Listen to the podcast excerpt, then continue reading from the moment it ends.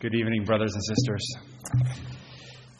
I'd like to turn your attention to God's Word. Genesis 48 is our Old Testament text this morning, uh, this evening.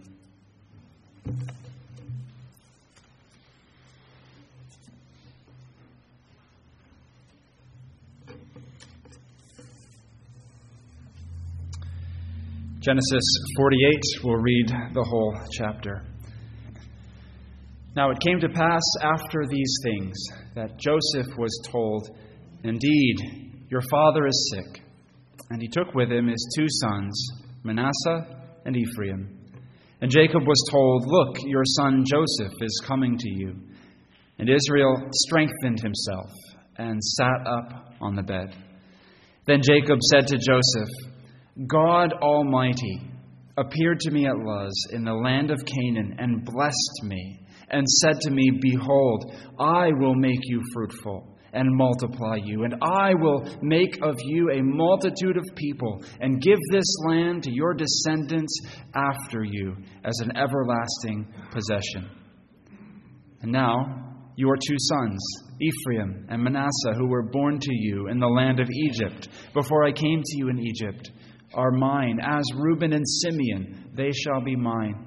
Your offspring, whom you beget after them, shall be yours. They will be called by the name of their brothers in their inheritance. But as for me, when I came from Padan, Rachel died beside me in the land of Canaan on the way, when there was but a little distance to go to Ephrath, and I buried her there on the way to Ephrath, that is, Bethlehem. Then Israel saw Joseph's sons and said, Who are these? Joseph said to his father, These are my sons, whom God has given me in this place. And he said, Please bring them to me, and I will bless them. Now the eyes of Israel were dim with age, so that he could not see. And Joseph brought them near him, and he kissed them and embraced them. And Israel said to Joseph, I had not thought to see your face, but in fact, God has also shown me your offspring. So Joseph brought them from beside his knees, and he bowed down with his face to the earth. And Joseph took them both, Ephraim with his right hand toward Israel's left hand, and Manasseh with his left hand toward Israel's right hand, and brought them near him. Then Israel stretched out his right hand and laid it on Ephraim's head, who was the younger, and his left hand on Manasseh's head, guiding his hands knowingly, for Manasseh was the firstborn. And he blessed Joseph and said, God, before whom my fathers, Abraham and Isaac, walked, the God who has fed me all my life long to this day, the angel who has redeemed me from all evil, bless the lads. Let my name be named upon them, and the name of my fathers, Abraham and Isaac, and let them grow into a multitude in the midst of the earth.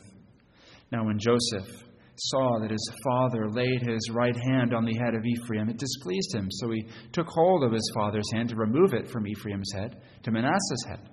And Joseph said to his father, Not so, my father, for this one is the firstborn. Put your right hand on his head. But his father refused and said, I know, my son, I know. He also shall become a people, and he also shall be great. But truly, his younger brother shall be greater than he and his descendants shall become a multitude of nations. So he blessed them that day, saying, By you Israel will bless, saying, May God make you as Ephraim and as Manasseh. And thus he set Ephraim before Manasseh. Then Israel said to Joseph, Behold, I am dying, but God will be with you and bring you back to the land of your fathers. Moreover, I have given you one portion above your brothers, which I took from the hand of the Amorite with my sword and my bow. Our New Testament text, again, Hebrews chapter 11, 8 through 22. These words we read in conjunction with the passage in Genesis just a couple of weeks ago, uh, but they fit so well here, especially as they bear, bear, bear on the end of Jacob's life, as we've just read in Genesis. So, Hebrews 11, 8 through 22. By faith, Abraham obeyed when he was called to go out to the place which he would receive as an inheritance. And he went out not knowing where he was going. By faith, he dwelt in the land of promise, as in a foreign country, dwelling in tents with Isaac and Jacob, the heirs with him of the same promise. For he waited for the city which has foundations, whose builder and maker is God. By faith, Sarah herself also received strength to conceive seed, and she bore a child when she was past the age, because she judged him faithful who had promised. Therefore, from one man, and him as good as dead, were born as many as the stars of the sky in multitude, innumerable as the sand which is by the seashore. These all died in faith, not having received the promises, but having seen them afar off, were assured of them, embraced them, and confessed that they were strangers and pilgrims on the earth. For those who say such things declare plainly that they seek a homeland. And truly, if they had called to mind that country from which they had come out, they would have had opportunity to return. But now they desire a better, that is, a heavenly country. Therefore, God, God is not ashamed to be called their God, for he has prepared a city for them. By faith, Abraham, when he was tested, offered up Isaac, and he who had received the promises offered up his only begotten Son, of whom it was said, In Isaac your seed shall be called concluding that God was able to raise him up even from the dead, from which he also received him in a figurative sense. By faith, Isaac blessed Jacob and Esau concerning things to come. By faith, Jacob, when he was dying, blessed each of the sons of Joseph and worshipped, leaning on the top of his staff. By faith, Joseph, when he was dying, made mention of the departure of the children of Israel and gave instructions concerning his bones. Thus ends the reading of God's holy word. Let's pray now. Our God and our Father, we bow before you and ask once again that you, the author of this word, would plant it deeply in our hearts, that our hearts would not be stubborn, unbelieving, cold, or distracted, but that our hearts would be receptive, tender, easily shaped and molded in your hands, hearts of flesh, not hearts of stone. Lord, this is the work that you alone, by your sovereign Spirit, can do. And so we pray that you would do it for the glory of your name, for Jesus' sake. Amen. A long time has passed since the events of Genesis. Thousands of years have passed. And all those promises that God made are still our promises, aren't they? As we read the Bible, brothers and sisters, all the promises are our promises. All the promises, the purposes of God for His people are ours in Christ Jesus. The promises to Abraham, Isaac, and Jacob are not obsolete. They're not relegated to the dustbin of history but they're promises in Christ for us. Very relevant to us, uh, very precious to us. You can think about the different promises we've, we've seen. The, the three main promises that are the backbone of the book of Genesis. Uh, the promise that, that God is going to make, this, make, make Abraham into a great nation. That's the promise that we have also in Christ, isn't it? We're, we're part of the fruit of that promise. We ourselves are part of that great nation, more numerous than the stars of heaven, as the gospel goes out and children of Abraham by faith uh, come, come, to, come to the living God and become part of his covenant. God is still purposing to make his nation a blessing to the, to the whole world, isn't he? Through Abraham, he sent the Christ. And now he sent out the church to proclaim that Christ, to hold out life and blessing to the world that is under the curse of God. And then He's also still purposing to bring us to the homeland, the heavenly promised land. That's still our inheritance, even as it was Abraham's, Isaac's, and Jacob's inheritance. It's still God's promise to us. It's still His purpose for us to do this same thing for us. 2 Corinthians 1:10 all the promises of God are yes and amen through Christ. So the purposes of God that we read about in Genesis for the patriarchs are also his purposes for you and for me still. But just as God's purposes remain the same as they did then, we remain in many ways the same. And the struggle to trust God's promises, trust his purposes, that we see in the lives of the patriarchs, those are the same things we see in our hearts as well, don't we? God gives these promises, but we still we still doubt them. We look at the sin in our lives or the obstacles that are so big to our eyes to the promises of God, and we think, how can God do it? The promised land seems so far away. Uh, uh, what, what, God has promised seems so far away, and, and, and, and I have so much uh, that I have to overcome, so many obstacles in my life between me and the purposes of God. How can this really come to pass? And so, where, we, where do we look? Well, we look to the God who made the promises in Genesis. And he says to his people there that by his presence with them, he'll achieve his purpose for them. That is the fundamental truth of the covenant of grace. By God, God, by His presence with us, by being with us, will accomplish His purpose to save us. That is, uh, that, that is what we see in this, in this chapter. We get here, brothers and sisters, substantial food to nourish and strengthen our weak faith. God tells us here that He is present with us to accomplish His purpose for us, to bless us and bring us to the heavenly promised land. I want to look together tonight from this passage uh, at four essential lessons about God's blessing that we learn in this chapter. Four lessons about God's blessing from this chapter. First of all, verses 1 through 7, we see that God's promised blessing is rooted in who He is and that it determines the whole course of our lives. Uh, Jacob here is recounting God's blessing. He's talking to Jacob, uh, to Joseph. He's sick. He knows he's dying. He wants to see his son, and he's recounting some things to him about how God has has uh, has been his God for him. And so he speaks a word of blessing.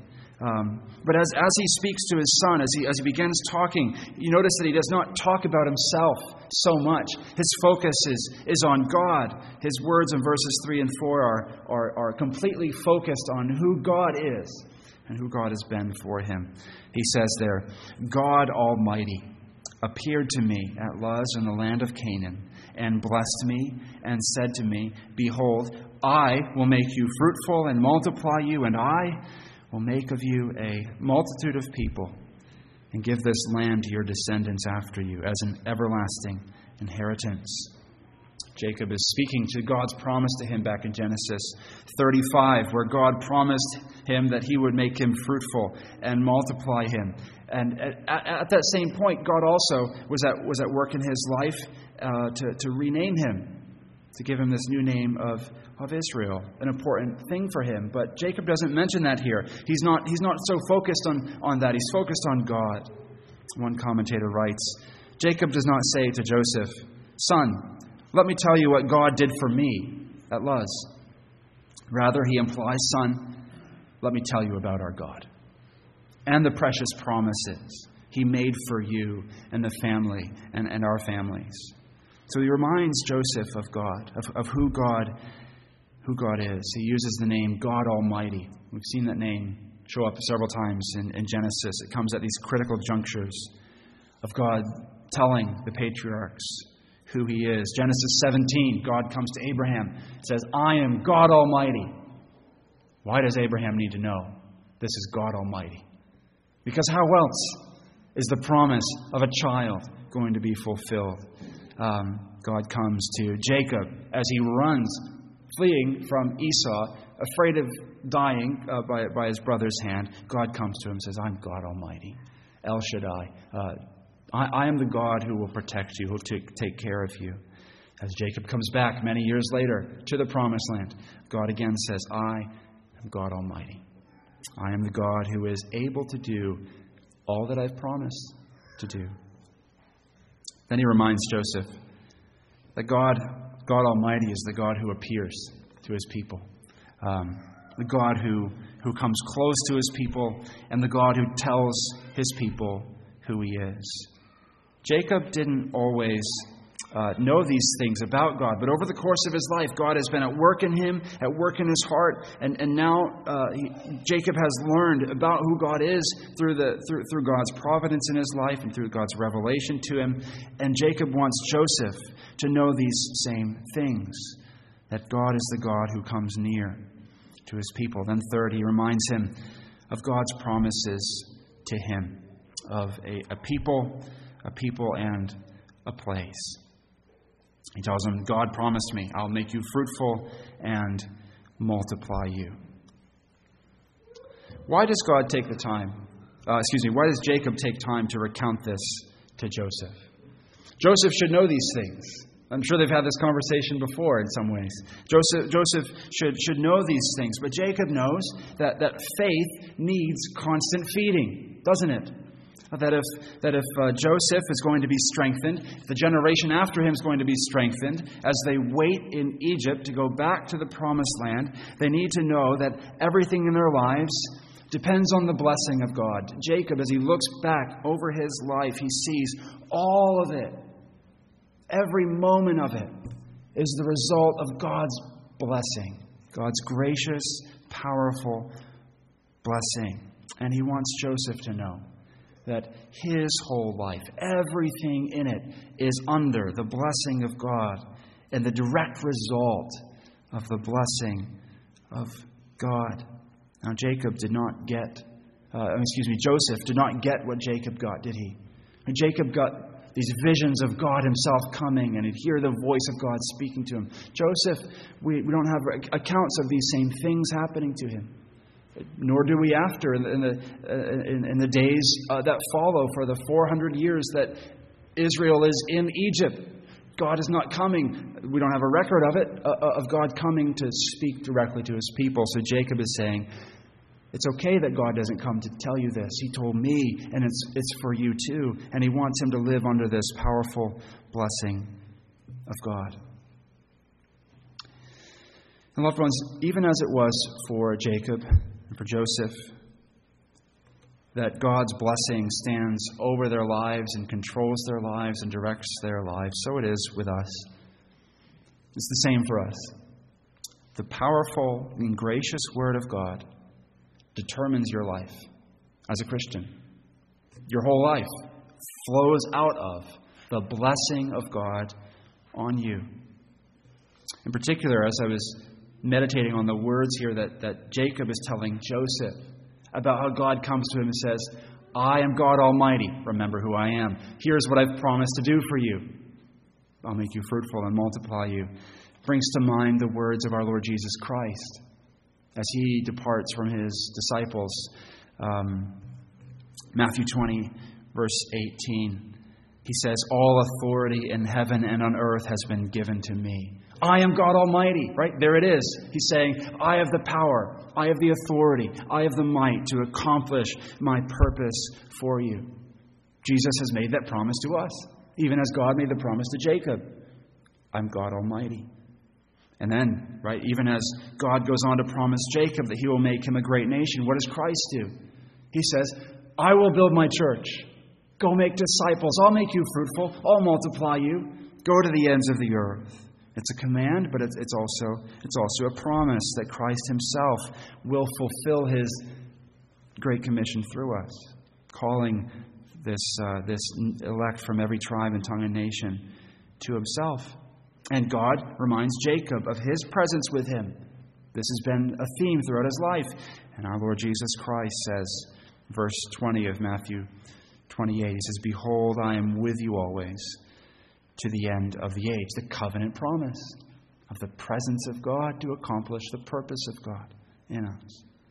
And so our lives, no less than Jacob's life, no less than Joseph's life, they stand under the word of our Lord Jesus Christ. His blessing on us, His word to us. What an encouragement that is as we wait, like the Israelites waiting in Egypt for 400 years. As we wait we're under the blessing of God his purpose will be brought to pass. Second thing we see, second thing we see in the text is God's blessing goes from generation to generation. Verses 8 through 16 here, we see that there are no gaps in the coverage uh, for the promises of God, the blessing of God. Jacob, uh, Jacob now calls on God to bless Joseph's two sons here, Ephraim and Manasseh. How does the blessing get passed on in the covenant of grace? We've seen it with, with, Abraham, Isaac, and Jacob so far in this covenant that God has made with them, that with each new successive patriarch, God comes and God Himself blesses. The, the, Father often blesses the Son in these relationships. We see Isaac blessing Jacob and Esau. Uh, now Jacob blessing his children, but God Himself has, has come to Abraham and spoken to him. God Himself has come to Isaac, spoken to him. God Himself has come to Jacob and spoken with him. But again, that doesn't, that doesn't happen with Joseph. So Jacob is, is passing on the blessing, though, and it's the very word of God through him to his descendants after him. So he speaks this blessing. He speaks it to Joseph's sons. Why does he do this? Why single out Joseph's sons, Ephraim and Manasseh, and give them this blessing? Well, it's a way of showing his love for Joseph and, and Joseph's preeminence among his brothers. Um, he is effectively raising Joseph up to a peer with himself, uh, putting him on the same level with himself as, as, a, as a sort of patriarch. And he's raising up Joseph's sons to the same level of Joseph's brothers and giving them an, an inheritance with his brothers. He's effectively giving J- Joseph a double blessing, a double inheritance in the promised land through doing this. Um, he, he does this uh, to show honor to, to Joseph. And so Joseph brings his sons, and Jacob places his hands on them, and he blesses them. And once again, we see that his words are, are rooted in the past. He reminds them of who God is and, and what God has done. And again, his words reveal his, his sense of God's grace to him. Um, he begins by describing, in his blessing here, he, he begins by describing Abraham and Isaac and how they walked with God. But then, interestingly, he doesn't say, and then I walked with God, but no, in a sense, God, God walked with me. Doesn't give himself any credit at all. He says, the God who has fed me. Or you could translate it, the God who has shepherded me. He looks at his life and he sees it's all the grace of God to me. He shepherded me. He was with me. He was close to me. He was present with me, and He's guarded me, and He saved me from, from all evil. This is who God is. This is who He's been for me. And now He turns to bless, uh, bless, bless Joseph's sons, to pass on God's blessing for them, and say, This is who God has been for me. This is also who God will be for you. This is who he's been for me as I sojourned in Canaan. This is who will be for you as, as you sojourn in, in Egypt and all the generations after until we're back in the promised land. We see this as he calls on God to bless these boys. Um, he, he asks, he, he, he gives them this blessing that they carry on the, the family name. He says, God's relationship with you is exactly what it was with me. You're going to have my name. You're going to have Abraham's name, Isaac's name on you. You're part of the family. The generations, the subsequent generations, don't weaken the covenant identity and the bond that you have with your covenant God. You are His forever, and you have the family name. And then He calls on God to make them a great nation and to bring them, uh, to bring them this great fulfillment of the promise. He's saying the covenant doesn't change just because the generations go on. God's promises don't change just because the generations go on. Promise to me is promise to you also. Loved ones, this is also what we receive in our Lord Jesus Christ. All the generations since Abraham have not weakened the promise or diluted its potency. And um, all the generations since Christ have not weakened the promise or changed God's purposes for us. God still says to us, I give you my name, and you're part of the covenant, and we're baptized. He places His name on us to show that we are now His forever. Lord's Day by Lord's Day, the Lord places His name on His people in the benediction. And then uh, we also get this promise that God will grow His church and that He will not stop until all His elect are brought in, and that as He has shepherded the saints of the past, so He will shepherd us, generation to generation. We cannot wear out His faithfulness. Third thing here God's promised blessing on you is based on grace. Based on grace. We see this in verses 17 through 20. What's going on here? Jacob is going to bless Joseph's sons. Joseph brings these twin boys, Ephraim and Manasseh. Manasseh is the older one, so he puts them on uh, the right side of Jacob so that he'll bless him with his right hand, and he puts the, the, the, the second born, Ephraim, on the left side so that he'll bless him with the left hand. But Jacob knows exactly what's going on, and, and he switches so that he's blessing with his right hand the second born, Ephraim, and with his left, the firstborn, Manasseh. Why, why is he doing this? J- Joseph tries hard to make him stop. He tries to move his hands. He says, uh, Dad, Dad, what are you doing? Uh, you've got this mixed up. Um, but his father's word to him, I know, I know. He says it twice there. Um, what, what is he doing? Both boys get the same blessing, in a sense. They both get the same exact words spoken over them. Um, both boys are going to be richly blessed by God. But, but there's something special about the right hand, right? It symbolizes just a greater degree of this blessing, a greater significance and, and preeminence over the younger son. I mean, excuse me, over, over the older son. Um, why, why is Jacob doing this? Well, God has given him foresight into the future. He knows that Ephraim's descendants will be greater. Um, so he, he's giving him the, the greater blessing. Uh, but, but this isn't the only reason. I, I think what's under this, what underlies it, is this same theme we've seen throughout Genesis uh, of, of reversal, that, that God's grace reverses human norms. Um, this is not the first time we've seen the younger receive the better blessing, is it? We've, we, it goes all the way back to the very beginning of Genesis. Abel's offering, the second-born's offering is received, is accepted in God's sight. Cain's is not. Um, Isaac is chosen, not Ishmael.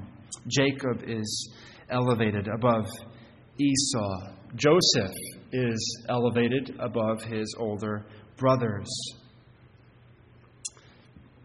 Jacob is reminding Joseph of this fundamental lesson that God's covenant depends on grace not on, not on human norms of, of who's important and who deserves it. It's, it's about grace. God's choice is based on, on His grace. If He's blessed you, it's not because you deserved it or you earned it. Jacob has learned this lesson perhaps better than anyone yet in Genesis, hasn't he? Um, he knows now how he did not deserve the least of all God's mercies to him. Right? He is, he is, he is the epitome of, of the undeserving sinner who is blessed richly by the grace of God. And he wants this lesson to stick throughout all Israel's history. God chooses the lowly, uh, God, God chooses what is weak. God opposes the proud but gives grace to the humble. Loved ones, again, what an encouragement to us that we receive God's blessing not because of who we are, but because of who He is. That is not based on goodness in us, but on grace in Him. And therefore, His promise will stand. His promise will stand forever. The fourth lesson we learn about God's promised blessing here. Last lesson here. God's, God's promised blessing on you is guaranteed by God's presence with you. God's presence guarantees God's promise to you. As the chapter comes to a close, Jacob reminds Joseph of God's presence with him, especially about the inheritance that is waiting for them back in, in Canaan. He reminds him of God's promise. He reminds him of, of what God is going to do to bring, bring them back there to, to Canaan. Um, this is a promise that the people of Israel are going to need. They're going to need to hold on to this because, as I've said, it's going to be, it's going to be generations before they're back. They're going to be in slavery, and it's going to look like it's impossible to get out. Um, so they need this promise to hold, to hold on to. Jacob tells his son Joseph that he's already won a little piece of this land with his own sword and bow, and he promises that this will belong to Joseph's descendants. But, but, but the focus here is on verse 21. God will be with you and bring you back to the land of your fathers. Jacob can die at peace in Egypt, far away from the promised land, because he knows God will be with you and he'll bring you back. Joseph is going to die here too. Joseph's not going to go back, yet Jacob says, God will bring you back. He knows what they're looking to is this, this heavenly promised land, and that no matter what obstacles might appear to be insurmountable to them, God will accomplish his purpose to bring them safely back to that inheritance. And loved ones, it is the same purpose that God has for us. What does our Lord Jesus say in John 14 as he leaves? He says, If I go, I'll come again and take you to myself, so that where I am, you may be also. How does he make that promise happen? He goes on in chapter 14. He says, I will not leave you as orphans, I will come to you. I'll be with you. I'll be present with you by my Spirit. Loved ones, He is inseparably present with us by His Spirit. And He will bring us home to Himself. This is, this is the irreversible guarantee of His covenant with us. If you have Christ, you cannot lose Christ. If you have Christ, you cannot lose His Spirit. He is with you, He lives in you.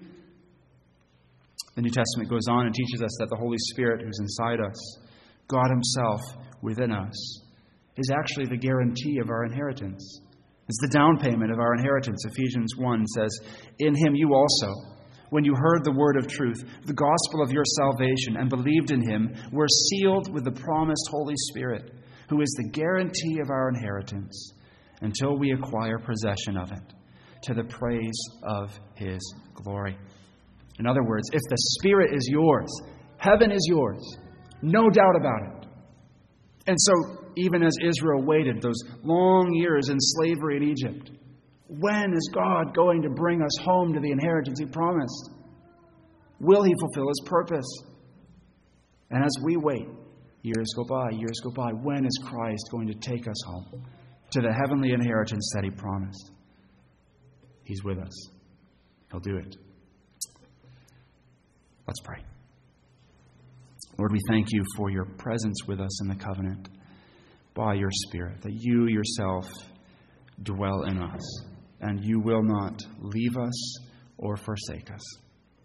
We pray that you would indeed fulfill your purposes for us, to bless us richly in Christ, all for the glory of your name. We pray it in Jesus' name. Amen.